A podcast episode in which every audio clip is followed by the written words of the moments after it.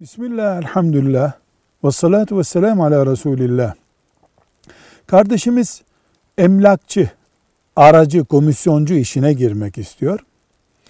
Genel dini kurallar dışında özellikle emlakçıya zikredeceğiniz kurallar var mı diyor. Evet var. Bir, helal işin, faizsiz, alkolsüz işin emlakçısı olacaksın. İki, emlakçının payı önceden belli olacak. Aracılık bittikten, satış bittikten sonra bir fiyat üzerinde konuşulmayacak.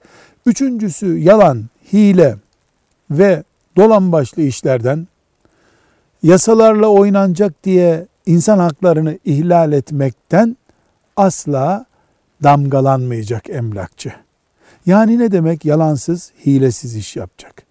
Bunun dışında zaten Müslüman ticaret yapıyor demektir. Emlakçılık da sıradan bir ticari yatırımdır.